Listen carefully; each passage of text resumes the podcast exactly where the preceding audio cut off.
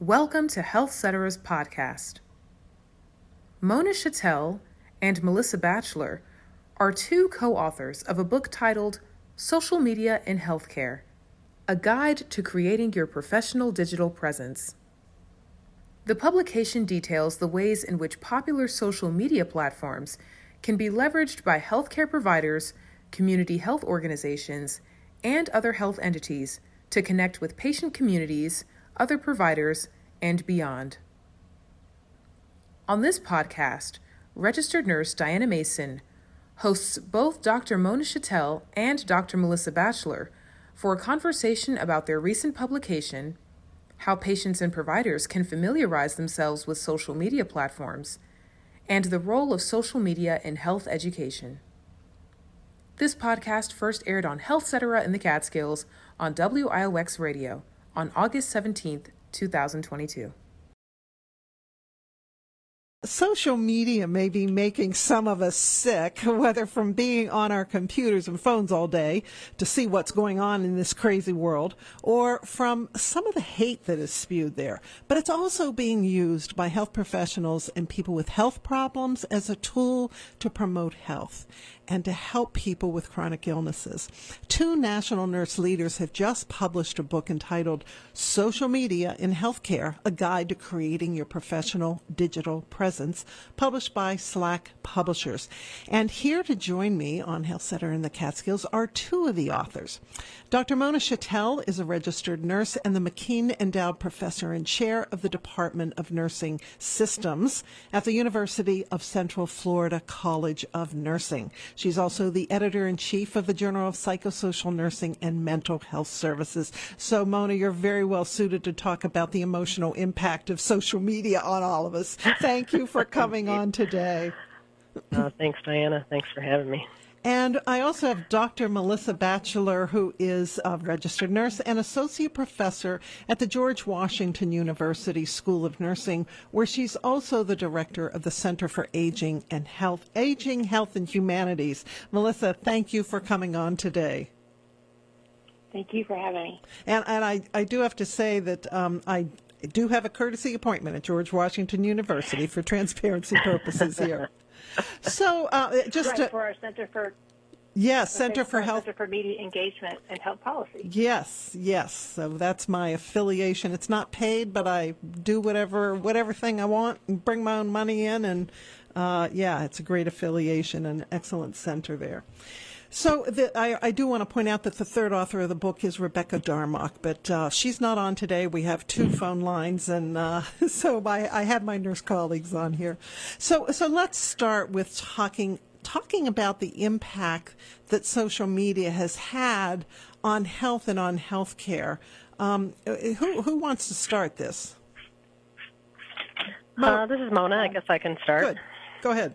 Uh, well, we have um, you know, an, with COVID, an excellent, uh, recent, and still ongoing uh, example of, um, you know, it, it first, well, even even throughout throughout the pandemic, uh, we had people sharing, you know, how to get masks on social media, uh, what are the latest guidelines, um, then where to get vaccines, who to get, who can get vaccines, but but also we have the you know, from our perspective, the downside of that, where you know we had um, COVID deniers and mm. uh, anti-vaxxers. So, um, but it, it it it really it, it really worked both in a positive way and in, in uh, my opinion, in a negative way. Um, yeah, yeah. So yeah. COVID's an excellent uh, sort of case study in in how social media could be used both positively and um, to to spread misinformation. Let's say. Melissa, you your specialty is uh, geriatrics, um, and I'm wondering how you see this. So I think social media gives us an opportunity to use the platforms to help um, the public with, with different health problems, just like you said, how to manage different chronic illnesses. So, um, in my example, it, um, my program for research is around Alzheimer's disease, and so I've used social media to help educate people about, you know, how to recognize the symptoms, how to have the conversation. If you think someone um, has a memory problem. And so I think those are ways that healthcare professionals can use uh, social media proactively around a, a, specific chronic illness that a lot of people um, are dealing with. And I think social media also offers the opportunity to have online support groups, and mm-hmm. sometimes mm-hmm. that can be difficult for um, older adults and their families to find. And so it's a way to create community that's not bound by where you live, mm-hmm. um, and it allows you to access people right. with expertise much more easily.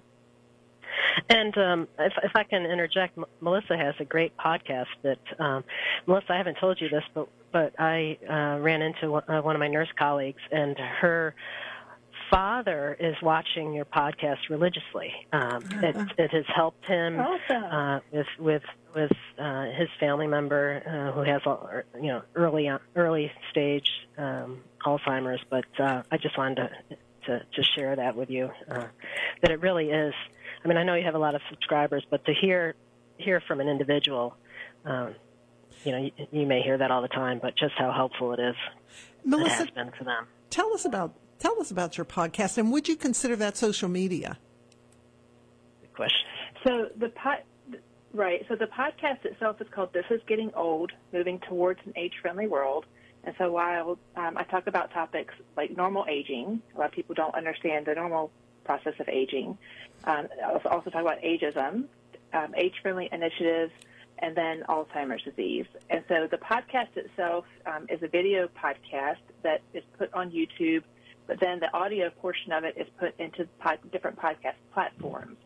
And then a, a, social media plan is created so that um, you know, three times a week there's micro content that comes out. And so while the podcast itself is more of like a media outlet, the way that it's one of the ways that it's disseminated, um, people either find it organically because they go to YouTube and search a question like "What is Alzheimer's disease," or um, if they follow me on social media, it comes right to their feed. And if they're interested in that episode from the micro content, they can click on the link and watch the full episode. So it's kind of blending the two. It's just like when we're done with our radio interview today you know, Mona and I both want to be able to share that widely within our networks um, to bring awareness um, to this topic as well.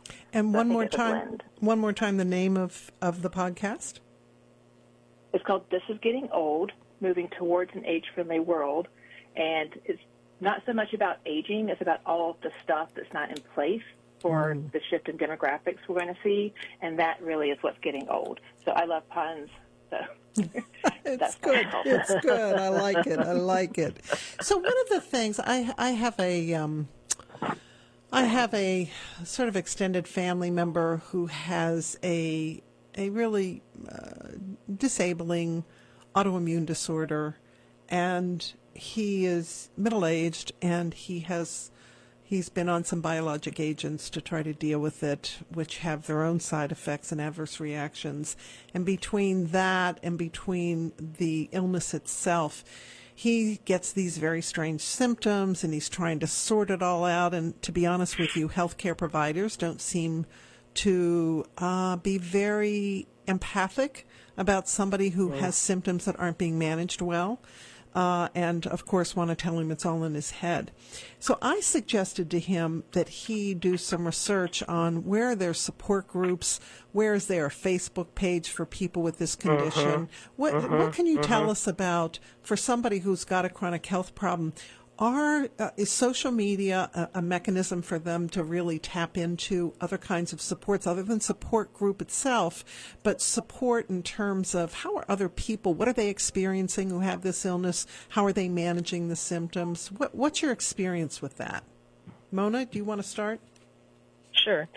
You know i, I think um, certainly online um, support and support that people can get individually from from uh, social media. I'm thinking about you know I've done work with truckers, uh, long haul truckers, and mm. mental health, and there's a Facebook page for truckers um, against uh, depression and suicide, and I'm often struck by the amount of sharing and support that happens uh, within that group uh, and I've often recommended it to, to other truckers who are who are struggling, and that's you know not professional help. That's people helping mm-hmm. people, mm-hmm. and that's through Facebook mm-hmm. on Facebook.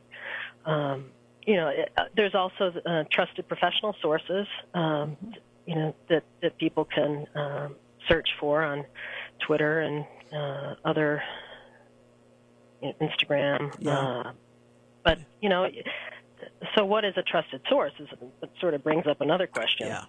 Who do I believe? And uh, especially, I think, you know, it's people who are have been, let's say, not helped fully by the healthcare system. Um, you know, uh, it, it's sad, and at the same time, you know, uh, I'd want to make sure that that that they get support, but also not, you know, go down a rabbit hole of something that's not not yeah. helpful. Yeah.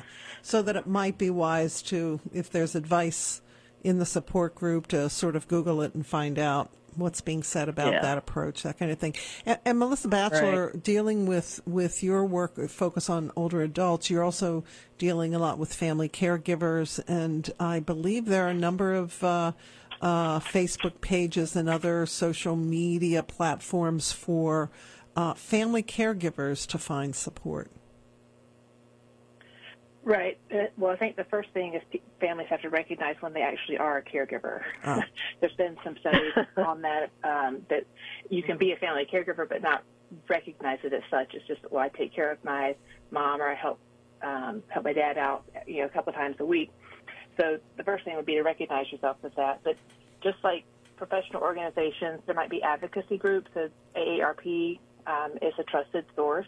Um, again, where you can go and find information and look for the resources that are available there. And then when, if you just go into any social media platform and put the term in family caregiver or even use it as a hashtag, so it's like the hashtag with the, the word together without any spaces, sometimes you can find trending posts um, either from people or groups, and that's another way to get connected. So um, even just knowing that basically what a hashtag does is it aggregates tweets or posts around that particular topic.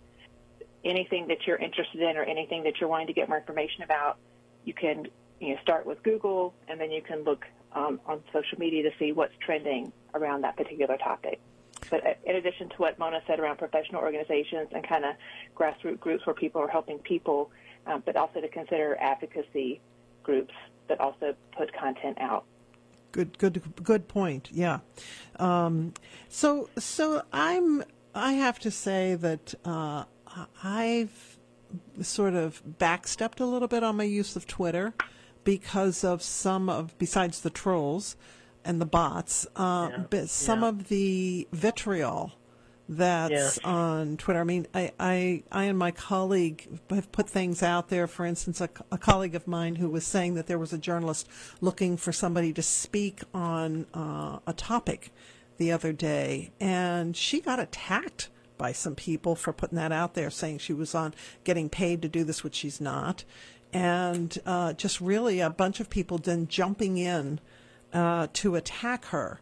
So um, I've been. There are people who are really reluctant to use social media because some of the shaming that goes on in the video. People seem unhinged when they go on social media, and I've had my own moments. I had to pull my own coattails about what I was saying on social media. Um, so what what do you think about all this, and and how would you? for people who are concerned about that and about joining Facebook groups or what have you uh, that deal with health, kind of advice would you give them? Mona, do you want to start? Sure. Um, I mean, this is a real this is a real problem, a real issue, um, and it's happened to me when I wrote a, a post about um, uh, MDs being called doctor, but PhDs mm-hmm. not being you know, that's just something that always bothers me. And um, so I, I tweeted about it and got some really hateful um, messages. Mm-hmm. And uh, it's just, it's, it, and, and then I backed away for a bit. I mean, mm-hmm. and Melissa and Rebecca and I wrote this book, so I mean, we, we, we believe there's value in it, but even you know there there is that painful, and it is painful, and you try to bracket it and not pay attention to it. Um, but I had to step away for a bit. You know, mm-hmm. I've had colleagues who who have you know your example, um, and there are so many others, uh, and I think you know, trying to depersonalize. Most of the time, these are trolls, people just trying to to um, push your buttons, and unfortunately, uh, m- many times, it, you know, it's it's it's it is totally disturbing. Mm-hmm. Uh, but try to realize that that's just what they're doing. They're trying to, um, you know, make you unhappy. Yeah. Uh, and, and to silence you. I feel like they're trying to silence yeah. you, which, which, yeah. yeah. And, which, yeah. So, mm-hmm. you know, I take a step back and then I go back in. Then yeah. I jump back in. That's that's how I've I've dealt dealt with it. What about you, uh, Melissa? And, yeah. So it's been it's actually been really interesting to watch. Um, you know, with the podcast, people can make comments on on YouTube, and so you'll see, um, like you'll see a couple of negative ones that really aren't about the content; they're more like personal attacks. Mm-hmm and you know maybe I stutter or I you know when I first started I would say um, I would you know, have a lot of that in my in my talking that's gotten better but so I I look at the comments to say is there anything within these comments that that are initially negative that I could use to make my work better? So that's one approach to it. And then the other approach is other people sticking up for you. Mm-hmm. And so that's been interesting to see that sometimes I don't even have to respond to anything um, that's negative because someone else will have already jumped in, you know, to kind of put them in their place. Mm-hmm. And then I think it's almost like getting student evaluations as a faculty member. You know, they yeah, can be right. painful, That's what I was thinking but sometimes they can be helpful.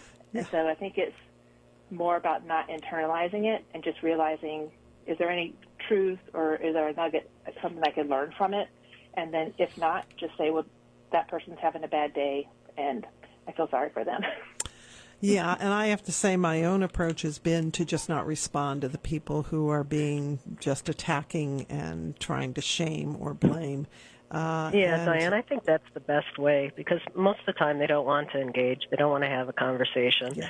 Um, you know, it, it's it's just a one way, yeah. and there's you know so yeah. not engaging. I think is yeah. best. Yeah. So, and those are all strategies that we put in the book too. Like, how do you deal yes. with haters and trollers? Yes. Now, now we, we do we do have some listeners who either work for or volunteer for community based organizations or health related facilities in the community. And they might be listening and thinking about how do I increase my presence or effectiveness in my use of social media. And I wondered if you have some tips for people who are working for organizations on how to how to get your messages out about health and how to engage people if that's what your intent is. Melissa? Well, yeah, Melissa. Yeah. So I would say to build, you know, a, a, a consistent following, you'd need to post consistently. So whether that's once mm. a week or once a month, whatever is kind of at the comfort level for your organization.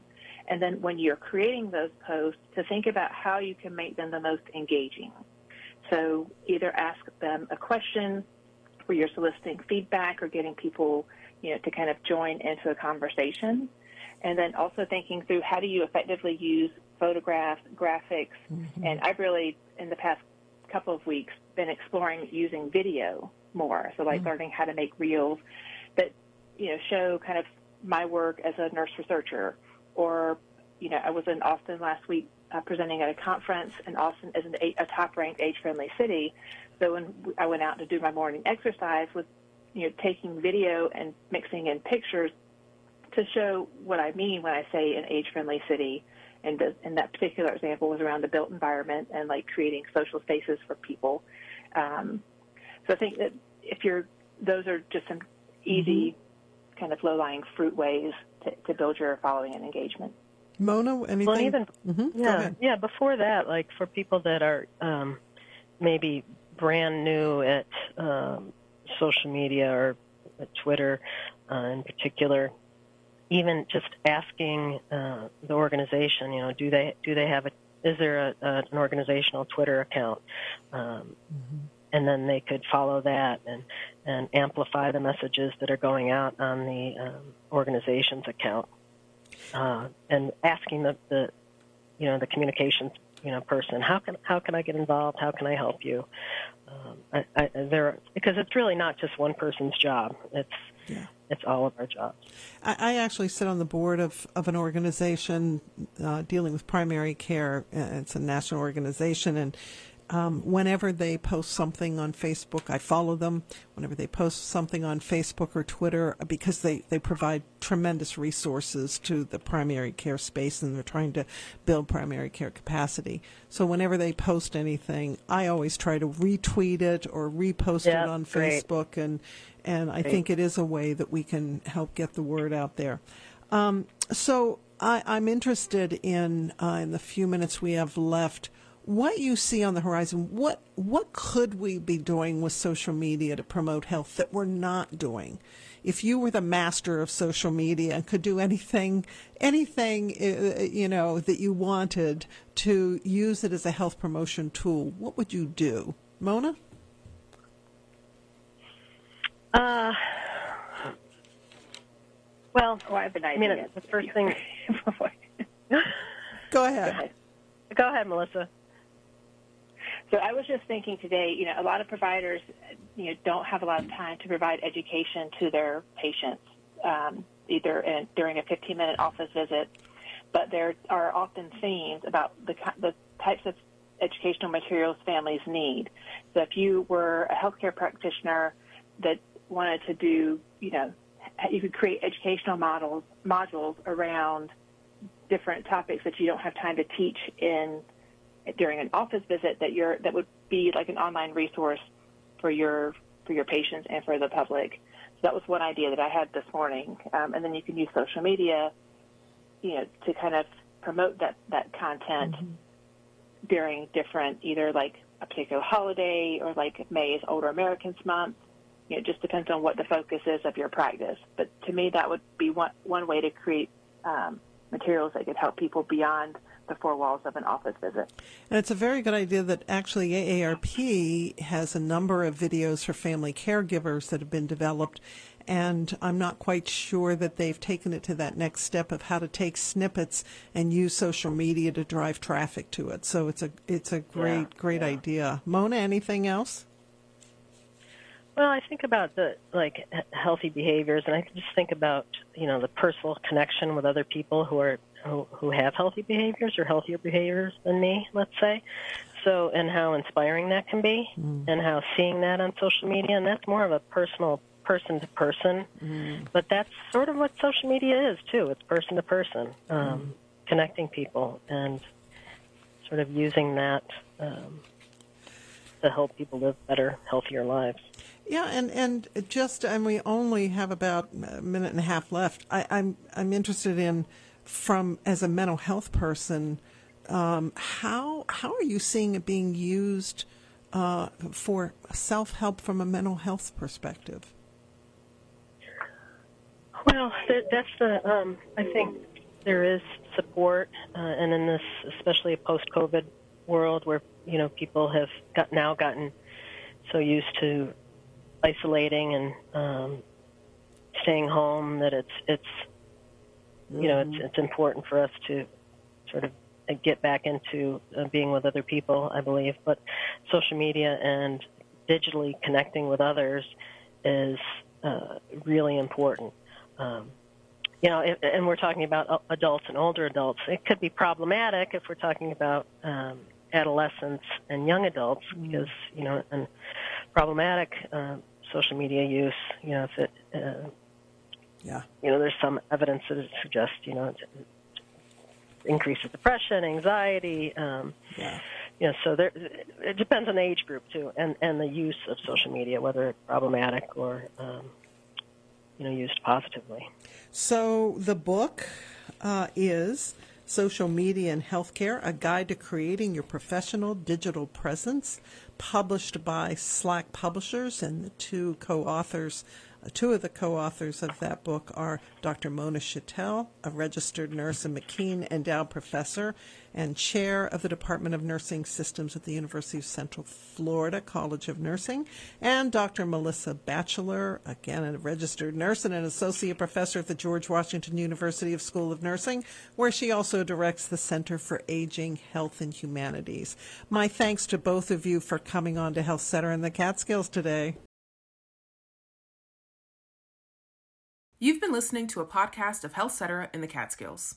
For more podcasts and discussions of important health issues and policies affecting health, go to Health Cetera's website and blog at www.healthmediapolicy.com. That's www.healthmediapolicy.com. This podcast was produced by Dr. Diana Mason and production assistant Kai Volsey.